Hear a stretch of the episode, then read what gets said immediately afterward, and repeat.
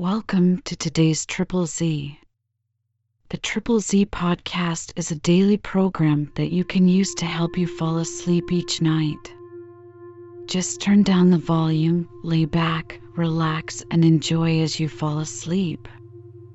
This episode, we are reading the first few chapters of The Ranch Girls and the Silver Arrow by Margaret Vandercook daughter of Joel Mayo Womack and Nannie Gibson O'Bannon Womack, she was born in Louisville, Kentucky, where she attended both public and private schools. In 1900, she married John Filkin Vandercook, who later became the first president of the United Press Association. He died in 1908. Margaret Vandercook did not become a professional writer until after her husband's death but has since been described as the queen of campfire writers, writing 21 campfire novels under her own name as well as the pseudonym Margaret Love Sanderson.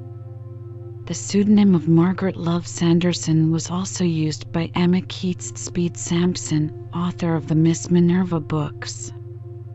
In addition to the Campfire Girls series, Margaret is also known for her other Girls series books, which include the Ranch Girls series, Red Cross Girls series, and Girl Scouts series. She was also a member of the Louisville, Kentucky Authors Club. If you enjoy our program, please be sure to write us a review on your podcast platform and share us with a friend. You both might sleep just a little better at night. Our website is triple Z, that's 3z's.media.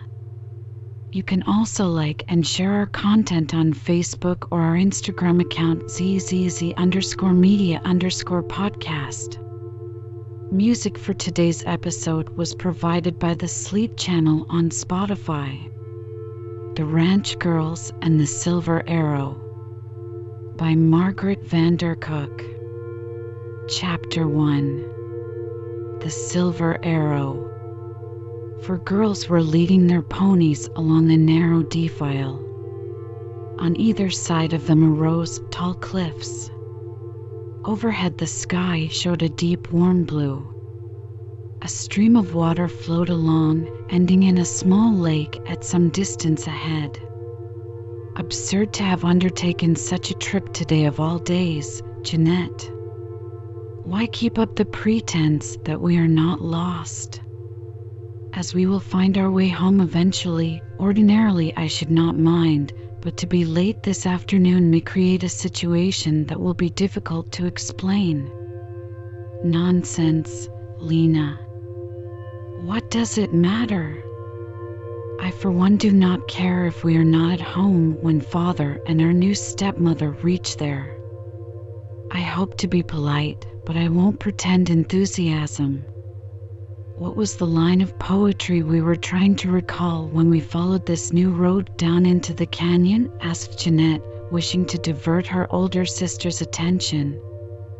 We were dreamers dreaming greatly in the man stifled town. We yearned beyond the skyline where the strange roads go down. The other girl repeated with a slight note of self satisfaction. One so often feels this in remembering what other people have forgotten. The four girls were daughters of Jim Coulter of the Rainbow Ranch. His first wife had died, and he had married Jacqueline Ralston Kent, a former ranch girl much younger than himself, and was returning to the ranch with his bride after the honeymoon. The oldest of the girls was about 15 years of age, the next 14, then 12, and 8. We have pursued a strange road. We seem to have descended into the heart of the world. Yet we were scarcely stifled at the ranch, the third girl exclaimed with a half whimsical, half wistful smile. I feel as Lena does that we should reach home as soon as possible. We left a little after daylight, and had we not taken this road down into the canyon, would have been there an hour ago. Still, it has been a wonderful experience. I did not know there was a canyon in this part of the country that we had not already explored. Lena Coulter turned. Are you tired, Ida? If you wish to ride, I can lead both our ponies. The youngest of the four new ranch girls shook her head. Named in honor of Frieda Ralston, who had been the youngest of another group of ranch girls some years before, Frieda Coulter, more often called Ida, looked and was as unlike in character to the other Frieda as it was possible to imagine. Slender and small, she had straight dark hair, deeply tanned skin, with a bright crimson in her cheeks and lips. Her eyes, instead of being black, as one might have expected from her other coloring, were a light blue such as one sees in old china. With her lashes down concealing the blue of her eyes, there was something about her that suggested an Indian. She possessed the grace and lightness of carriage of one who has lived always out of doors, and a peculiar litheness as if she were rarely tired. Jeanette Coulter laughed. The second of the girls, she was the moving spirit of their adventures, as Jacqueline Ralston had been in the past. Her hair was a light brown with obstinate waves. She wore it cut short in order that it should be less troublesome. She had gray blue eyes, a short nose, a clear, fresh skin in which the color came and went swiftly in answer to her moods. Her mouth showed a firm line unusual in so young a person. Vea, you are more apt to be weary than Ida. You do look a little used up, child. Suppose we sit down and rest a while when we come to the edge of the enchanted lake we saw ahead of us a few moments ago. Although it has disappeared, I am sure we shall discover it again as soon as we pass on the other side of this cliff. Jeanette remarked. She and Vea were especially devoted to each other. Vea, or Olivia, to give her her full name, did appear more frail than her sisters. She had fair hair and dark eyes and a gentle manner. Lena, short for Jacqueline, the oldest of the four girls, was studious and reserved, not giving her affection easily, but deeply devoted to a few persons. Jeanette had made no mistake. The path along the edge of the cliff became steeper and more difficult to follow. Then, turning the bend, the four girls uttered exclamations of delight. Sheer embankments of stone hedged them in on three sides. Moving upward toward the far horizon was a single, little traveled road. Here, at the bottom of the canyon, like a sapphire set amid diamonds, a little lake appeared in the midst of hollowed out stones. Jeanette, who had been in the lead, dropped down first, making a cup of her hand. I am sure this water must be fresh and pure. How can it be otherwise in such a place? Suppose we drink first and then let the ponies drink.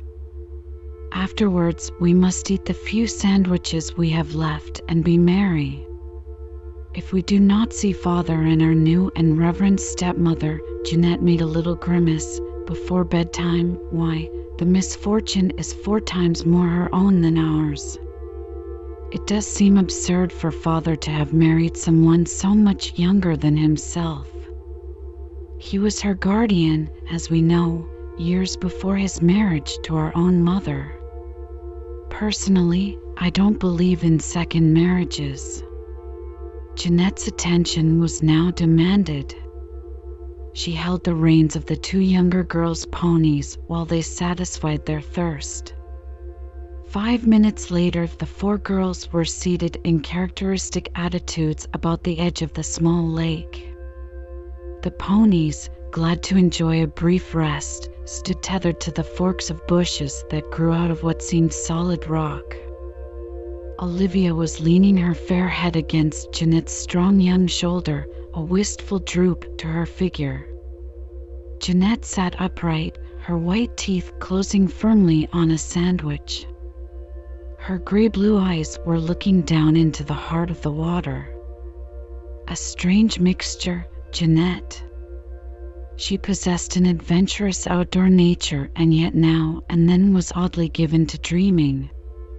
More intimate with her father and more his companion in the management of Rainbow Ranch than any one of her sisters, Jeanette resented his marriage more than the others. I wish, Jeanette dear, that you would not feel so unhappy over the future, Via murmured.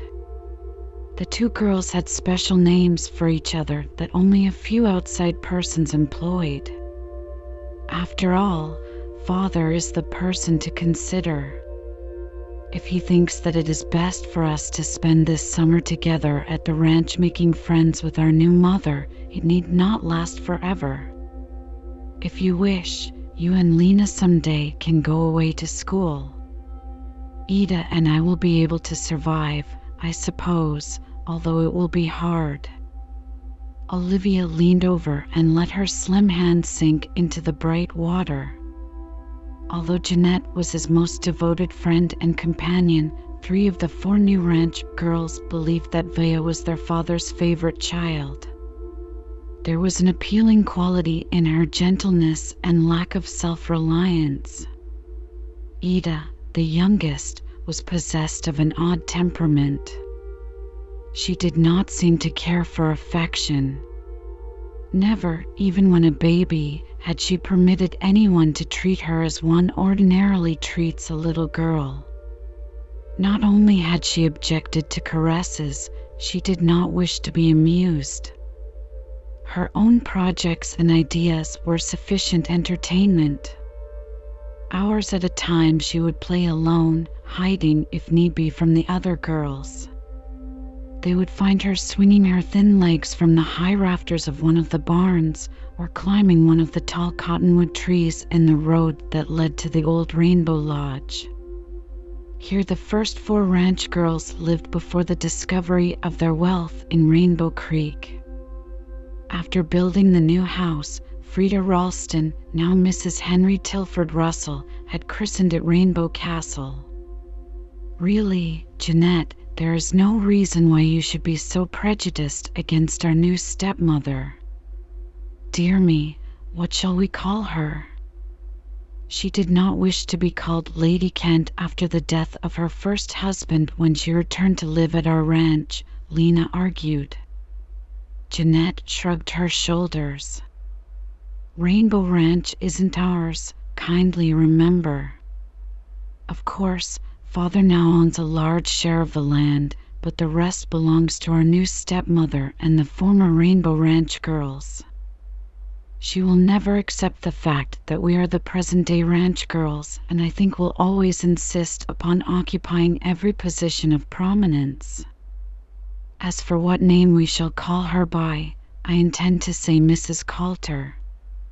I must either say that or Jack, and Jack is hardly a respectful title for one's stepmother, whatever one's inward feeling. Jeanette Coulter attempted to speak lightly, yet there was in her voice and manner an intensity of feeling that suggested shoals ahead.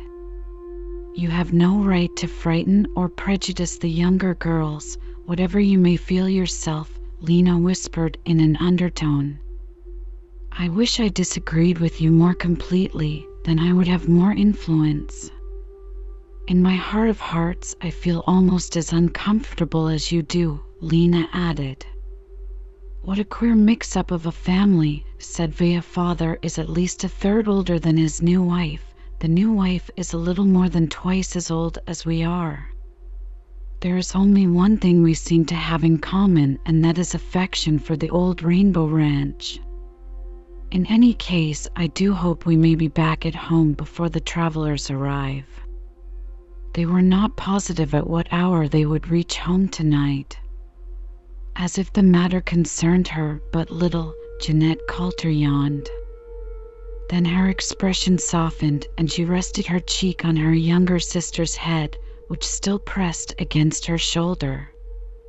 Oh, Olivia, you will keep the peace, or do your best. You will help now and then, Lena, when you are not too interested in your stupid old books to know what is taking place in the world. Ida and I probably will create the difficulties. If I am sent away from the beloved old ranch sooner than the rest of you, sorry as I shall be to leave you, don't shed tears for me. It may be I shall soon prefer to be away. Suddenly, Jeanette sat up abruptly. Vaya raised her head in quick surprise. At least there is one thing for which I am truly thankful. We are to be spared for this summer the presence of our new stepbrother.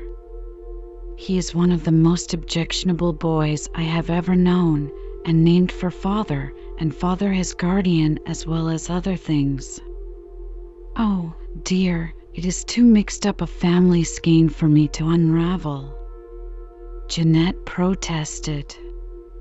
Heavenly as this small lake is, lying amid its guard of giant stones, don't you think we should be wending our way upward and onward? Lena inquired. Once out of this defile, we shall know the direction we should take for home.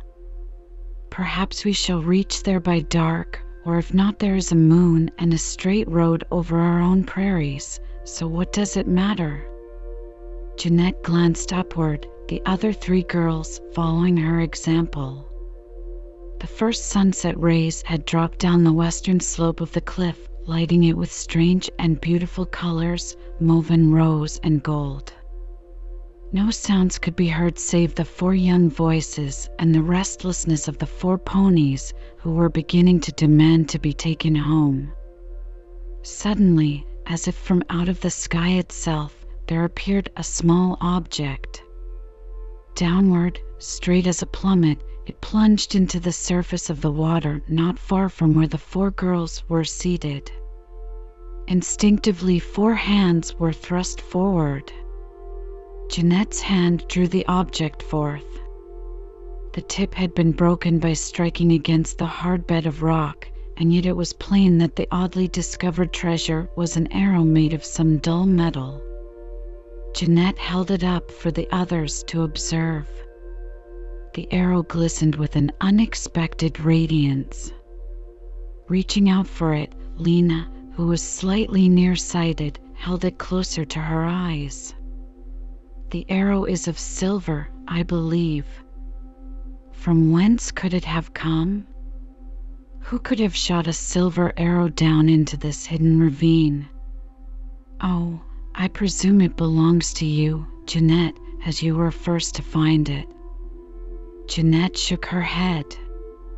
No, the arrow is no more mine than yours or Via's or Ida's. I simply chanced to be nearest the side of the water where it fell. Well, I have something to suggest, Via remarked dreamily. Suppose we take the arrow home and keep it always. When the day comes that one of us does something braver or better than the other, she is to possess the silver arrow until another earns it in the same fashion or until someone claims it. A beautiful suggestion, Vaya. But come, we must leave this enchanted lake. At least we should manage to arrive at home by bedtime. A few moments later, the four western ponies with their riders could be seen moving upward along the narrow trail.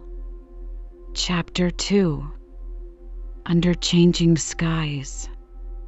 The moon was shining in a clear sky when Jim Coulter, the former manager and one of the owners of the Rainbow Ranch, and his new wife returned home. They had been married quietly about six weeks before in the presence of the family. Immediately after, they had left the ranch to spend their honeymoon camping in the Canadian Rockies. Tonight they were riding slowly along the familiar road which led from the railroad station to the front gate. This opened into the avenue, thickly bordered with cottonwood trees, forming the approach to the house. On horseback, the riders were close beside each other, although rarely speaking. Finally, the woman gave a faint sigh. How many times we have taken this self-same journey to the old place, Jim. Now once again I come back home after a fashion a new person and to a new life. First, the headstrong, self willed Jacqueline Ralston, whose childhood and girlhood were spent here. After my marriage to Frank Kent, a bride returning to visit her former home. Then my widowhood with my small son, Jimmy, at the Rainbow Lodge. Now, the crowning honor of my varied career, I return as Mrs. James Coulter. Jack, who never would be known by any other name to her family and intimate friends, laughed in the half teasing, half serious fashion with which her companion was familiar. Characteristically, she put up her hand to her head to remove her small traveling hat, hanging it on the pommel of her saddle. This is much more comfortable, and I feel more like myself. Surely we shall see no one tonight except the four new ranch girls. I wonder how much they are going to dislike me, Jim, in my new character? I don't fancy I shall be a great success. In the moonlight, the woman who was speaking looked far younger than the middle aged man who was her husband. As a matter of fact, Jim Coulter had been a grown man when Jacqueline Ralston was a young girl. In those early days when out of nowhere he appeared to assist her father in the management of the Rainbow Ranch, nothing could have been farther from his imagination, or from her own, than a marriage between them. Jack's golden brown hair held the same lovely shades and was arranged in a close coil about her small head. Her skin was more tanned than usual from the six weeks in the mountains following endless trails by day and sleeping at night under the stars. Her figure was as slim as ever, and she sat her horse with her accustomed ease and grace. Oh, I presume the girls will have some welcome arranged for our arrival. As our train was several hours late, I telegraphed ahead. But, child, do spend less time in worrying over your success or failure as a stepmother. We have given too much attention to the question for the past six weeks. The new ranch girls are wise enough to know in what luck they are playing. They may not be as grateful to you as I am, that is asking more than one should expect. What troubles me is not your role as a stepmother, but as the wife of a man as old as I am. Looking back now, I often wonder how I had the courage for our marriage. 1. Courage. Jim, what a word to use. Yet, of course, I realize that it must have required courage to marry me. Jean and Olive and Frieda, your three other ranch girls of long ago, often have told you how much courage it would require. But on this night of our homecoming, I did not expect to be reminded of it by you. By the way, will you please be kind enough not to call me child in public? You did the other day. I can bear the title now and then in private, but in public it reflects on the dignity I'm afraid I never have been able to acquire. Now, with four new daughters, I really must learn to become a different individual. Jack rode nearer. Her horse leaned its head as if to confide in the other horse cantering quietly beside it. Jim, I was thinking of something just now, something real, she whispered. I don't know whether I ought to say it. Remember, the marriage ceremony says for better, for worse, for rich or for poor, in sickness and in health. You and I have been through these experiences together as friends. Remember how poor we were in those old days before gold was discovered in Rainbow Creek? There was my long illness and the trouble we had in trying to keep the old ranch from being stolen from us. 2. Never mind all these reminiscences, Jack. It is the future I am interested in at present, not the past, Mr. Coulter remonstrated. One more promise you must make me.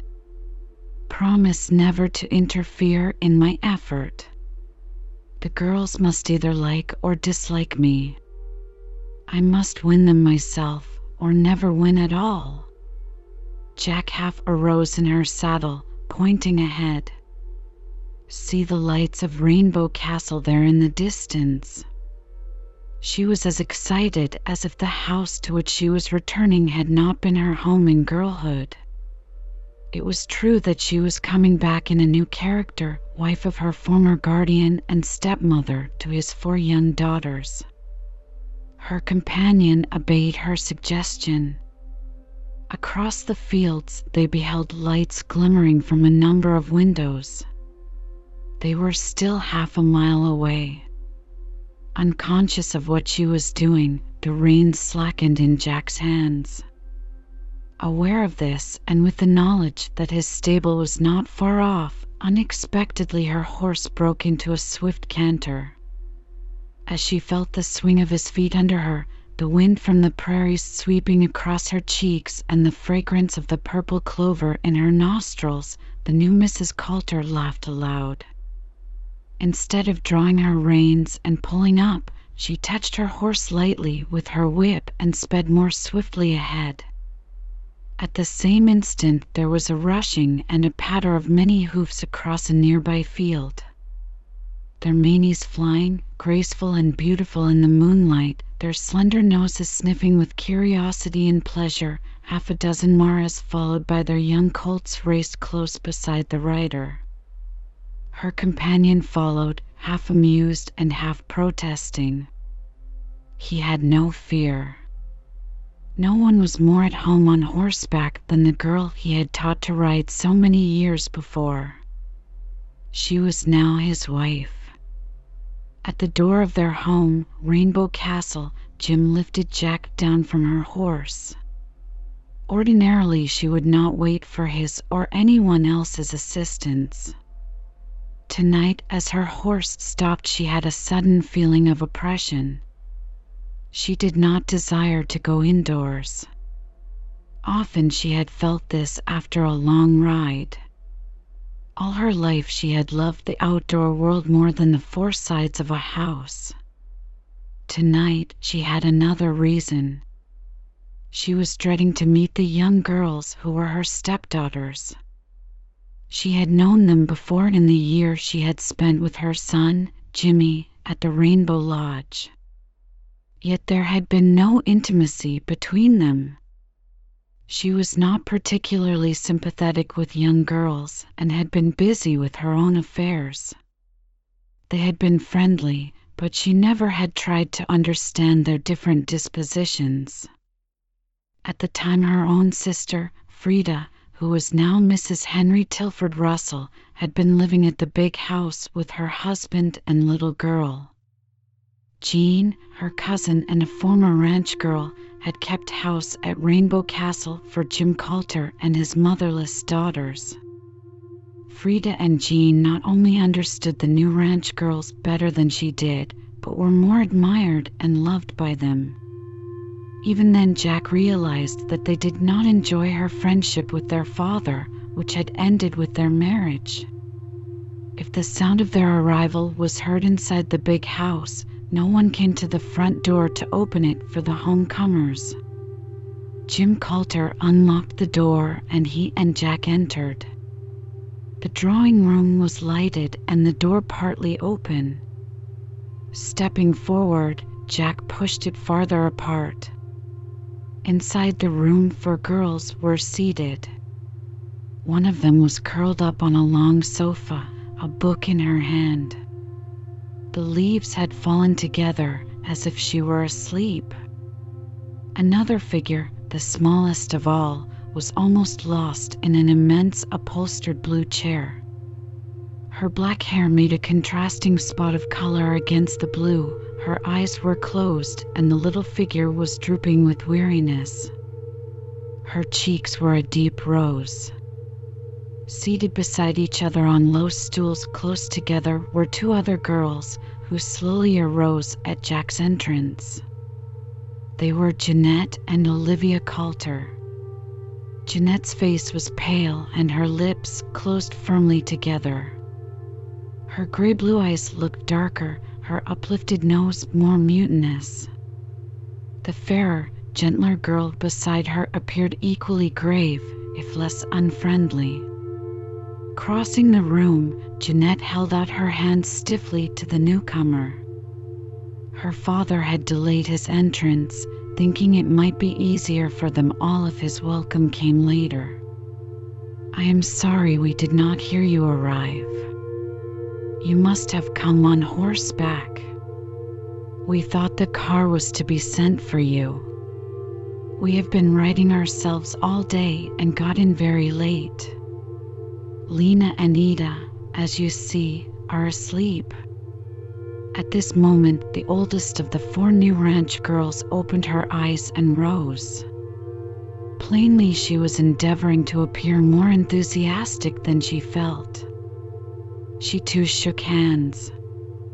The new stepmother dared not ask that any one of the three girls welcome her more warmly.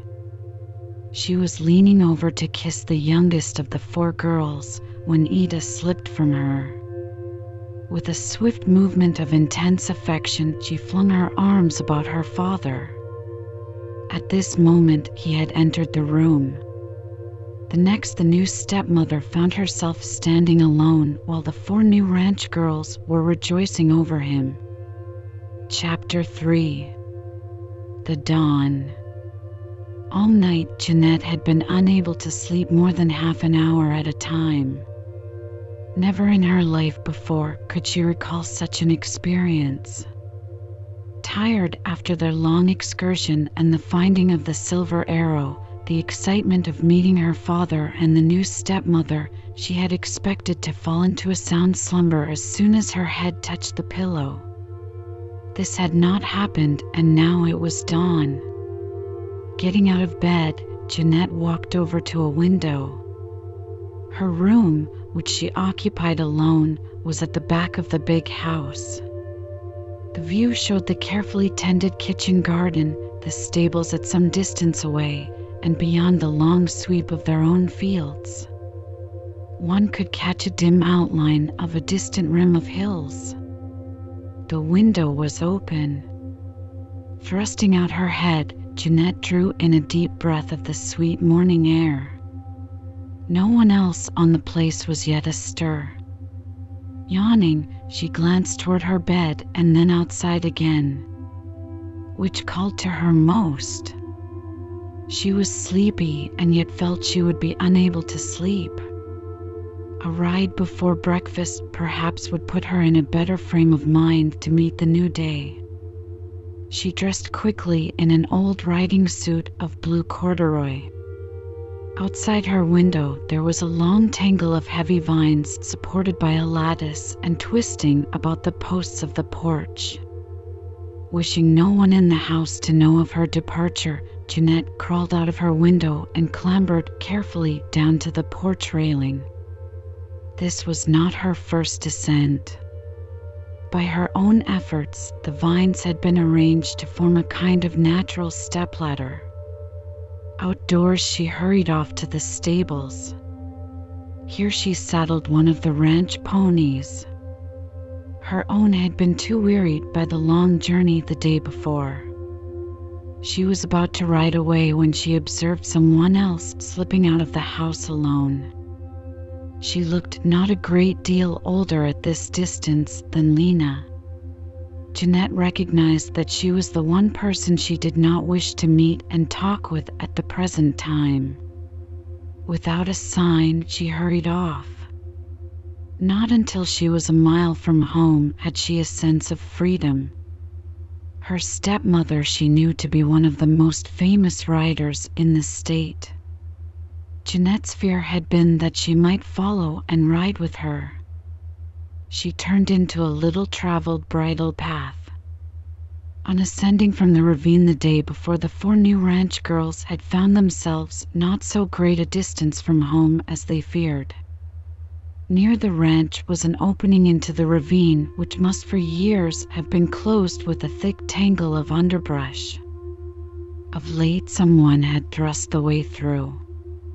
If she were pursued, Jeanette's idea was to hide behind the shrubs and thick sage bushes until she could safely emerge from shelter. This was unnecessary. Instead of concealing herself, she rode on a mile or so more. She planned to be back in time for breakfast. The morning was too lovely to waste now that she had given up the hope of sleep. Leaving the path, Jeanette set off across an open field. Overhead, the western larks were soaring and singing. The early spring wildflowers had gone, but the summer hedges of wild roses were in full bloom. A few trees dotted the landscape, carefully planted and tended by the ranchmen. The pungent odor of the eucalyptus tree, an occasional scrub pine, and tall bushes of sage alone broke Jeanette's view of the country. Her pony swerved sharply before an object in his path. Jeanette looked quickly down. Lying on the ground in a comfortable, relaxed position was the figure of a boy about 15 years old.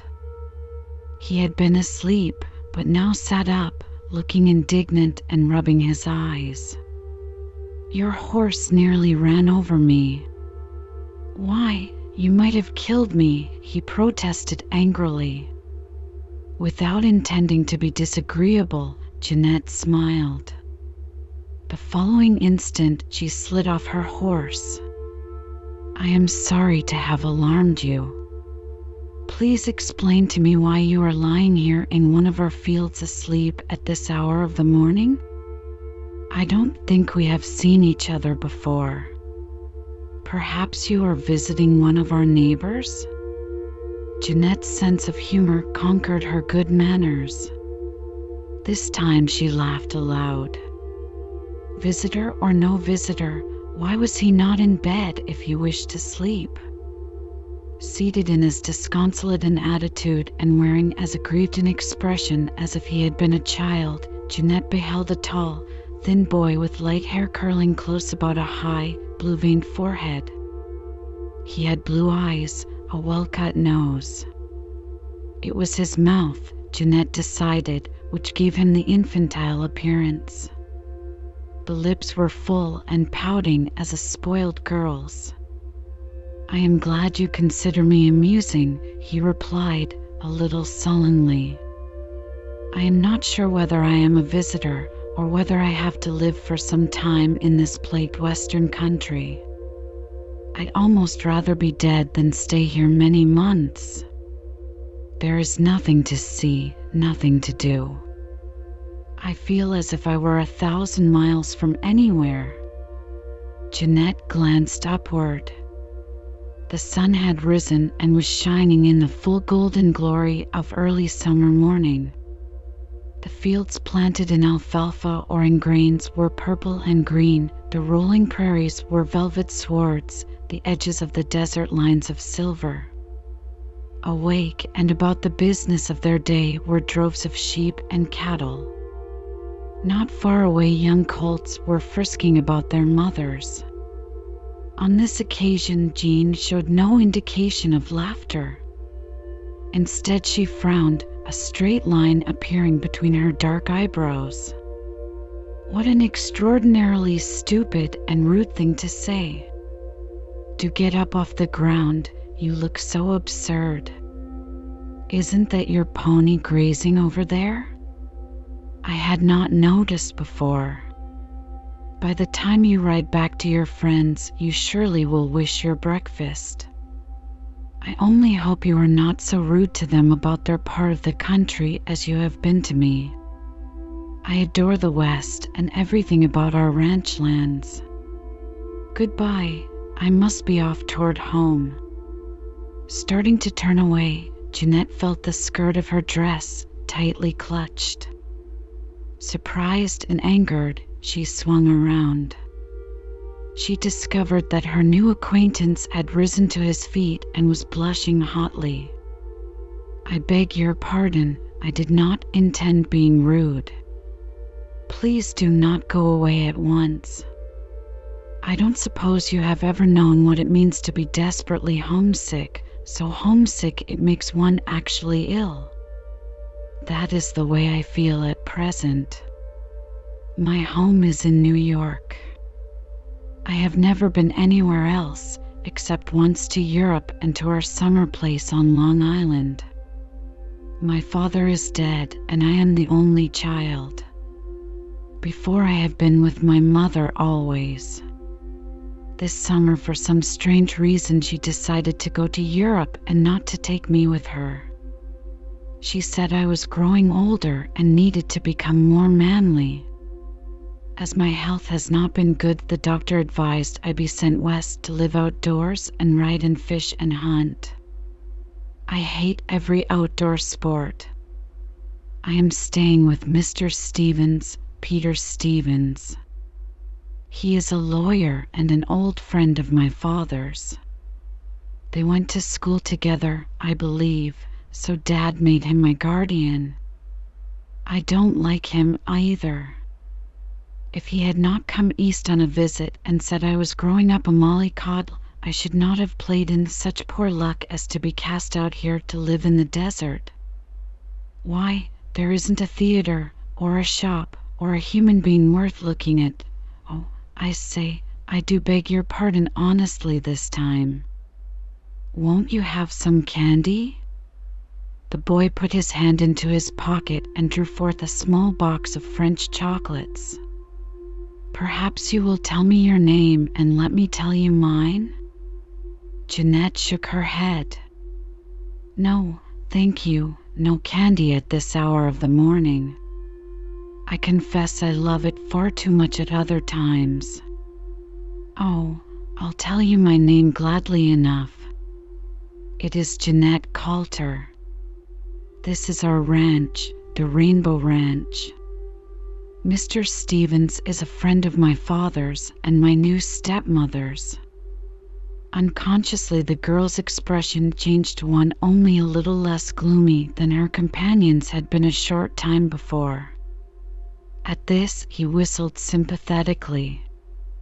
Have you a stepmother? Is she new, or have you had her some time? I tell you, I never mean my mother to marry again. I have told her any number of times how I should hate it. She has promised never to marry without my consent, and that she will never receive. You strike me as being extremely selfish, Jeanette contemplated saying, and then desisted. After all, her new companion was only expressing the sentiment she felt. Her wishes had not been consulted. You have not told me your name, she remarked more amiably than she so far had spoken. Cecil Perry. You won't like it. Mother prefers that people pronounce Cecil in the English fashion. Jeanette shrugged her shoulders. Oh, very well. I never heard the English pronunciation before. Goodbye once more, Mr. Cecil Perry. I would ask you to tell Mr. Stevens to bring you to call on my father and sisters and me, and oh, yes, on my stepmother as well, if you did not find everybody in Wyoming so tiresome. Again, the young fellow flushed. I told you I was sorry. I don't understand why you pretend to be an angelic character. One can guess from seeing you that you often say and do the wrong thing. You have a lot of temper. If you were homesick in New York, I should not be half so disagreeable to you. Jeanette was annoyed by the truth in the strange boy's speech. She was also pleased that he was possessed of more spirit than she had suspected. Why not ride home to breakfast with me instead of waiting to have Mr. Stevens bring you? I shall be delighted not to have our breakfast this morning a strictly family affair. Chapter 4 At Breakfast When Jack, the present Mrs. Jim Coulter, came out of the house a few moments after the younger girl, she was not aware of Jeanette's departure. Observing her on the way to the stables, she had no thought of following her. In fact, Jack distinctly recalled the days when, as one of the original Rainbow Ranch girls, she had made just such early morning escapes from her family and the problems that troubled her. Already she was aware that among the four new ranch girls, Jeanette would probably be her chief problem if she were to succeed in her determination to make friends. Her husband had assured her otherwise. Jeanette always appeared easy enough to manage, provided one did not interfere with her tastes too seriously. She was boyish and frank and fond of the outdoors, a little as he recalled Jack herself to have been. If she were wilful now and then, she was seldom sullen. Always she was quick to forget an unpleasantness. Jack had not the same impression. Not knowing Jeanette intimately, yet the year she had spent at Rainbow Lodge had afforded her a better opportunity for observing Jeanette than any one of the other girls. Rarely ever with any degree of amiability, Jeanette and her own son, Jimmy, had spent a good many hours together. If they did not especially like each other, they had the same interests. Jeanette was what old fashioned persons once called a tomboy. She loved to ride and climb, fish and shoot, often excelling Jimmy, who was younger. Jeanette had never been particularly sweet tempered with Jimmy. Wanting her own way, she was apt to be difficult when opposed. From the first, Jack had seen that Jeanette resented the boy's affection for his guardian, who was now his stepfather. More, she resented her father's devotion to the only boy in the family. If she could be jealous of this relation, how much greater her resentment against a stepmother with such a strong claim upon her father. There were breakers ahead. Her husband had insisted that Ida, the youngest of the four girls, might be a trial. He never had understood her. A little more than a baby at her mother's death, she had been a shy, strange little person, thinking her own thoughts and living her own life with little regard to anyone else. Yet the thought of Ida did not trouble the new stepmother. Ida was young, was devoted to her older sister, and there was time enough to watch her character unfold. Jack had a shrewd idea that Jeanette had her own way with her sisters more than any of them realized. Lena was studious and calm in temperament. Her interests were more in books than in the outside world. She seemed to love peace and quiet in order to pursue her own tastes she would be inclined to surrender to Jeanette on some occasions because she was indifferent on others to avoid argument. Olivia, who was the gentlest of the four girls, with a wistful, imaginative quality, was under the spell of her next older sister's more active personality. Without walking any distance from the house, Jack watched Jeanette right away. She sat her pony fairly well, but more carelessly than Jack herself approved of. She had no idea of writing before breakfast. She had come outdoors to walk for an hour about the place and watch its awakening. She went first to the Rainbow Creek, where gold had first been discovered. There was little work going on at the mine at present. Ralph Merritt, who had married Jean, her cousin, had accepted an engineering position farther west. Jack regretted the fact that no one of the three other original Rainbow Ranch girls would be at the old ranch during the present summer. She and her husband had decided this would be wisest. The others had agreed. Frieda's husband, Professor Russell, having completed his scientific experiment, did not desire to remain longer at the ranch now that Peace, their little girl, was in better health. Olive and her husband, Captain Brian McDonnell, had returned to England, taking Jacqueline's own son, Jimmy Kent, to visit his father's people. Returning to the house, Jack found her husband dressed and outdoors searching for her. I thought perhaps you might have run away, Mrs. Coulter. You know you have in times past. Jack shook her head. Never really run away, Jim, only for a few hours, or at most a day at a time. Now that I have grown elderly, I suppose I should give up even such short breaks for liberty. If I ever do again, please remember that I shall always come back to you. What are you intending to do before breakfast?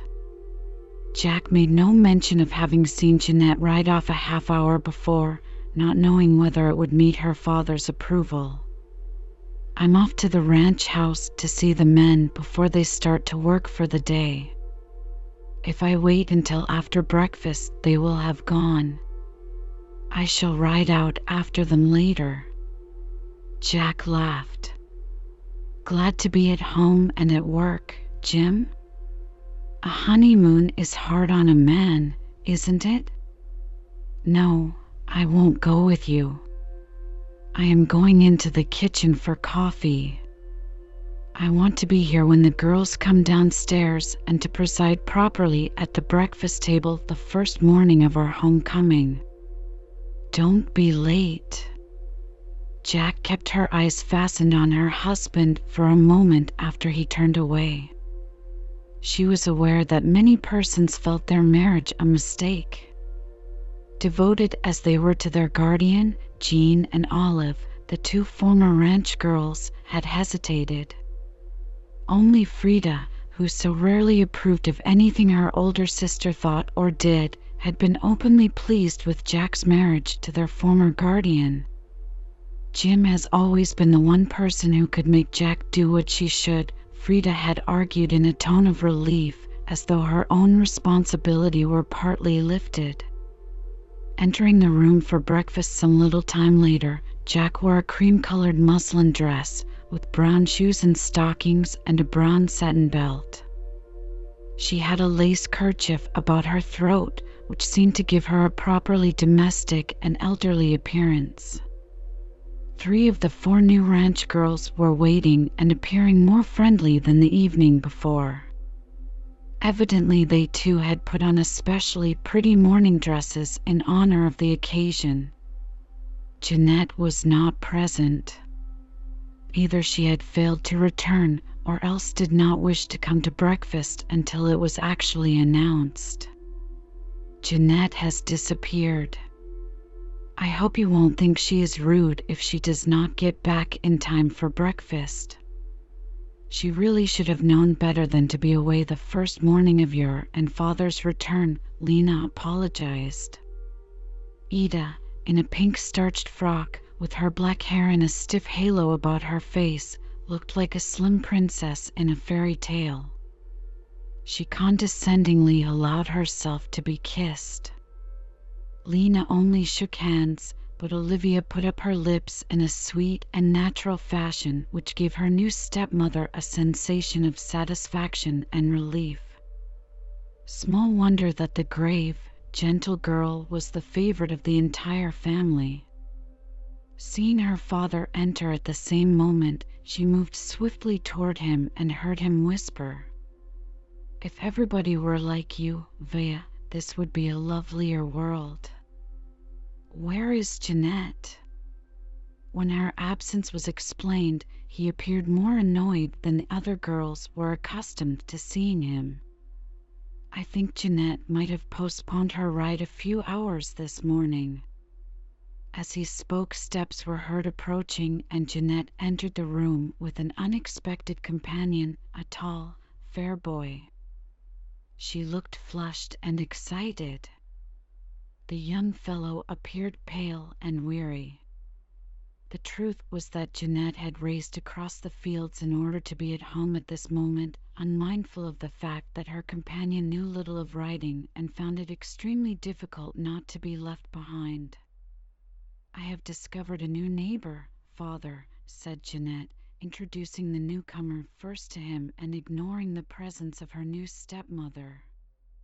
To her surprise, Cecil Perry stretched out his hand. Is this Mrs. Coulter? I know you cannot remember me, but I met you several years ago. How glad I am to see someone I have met before.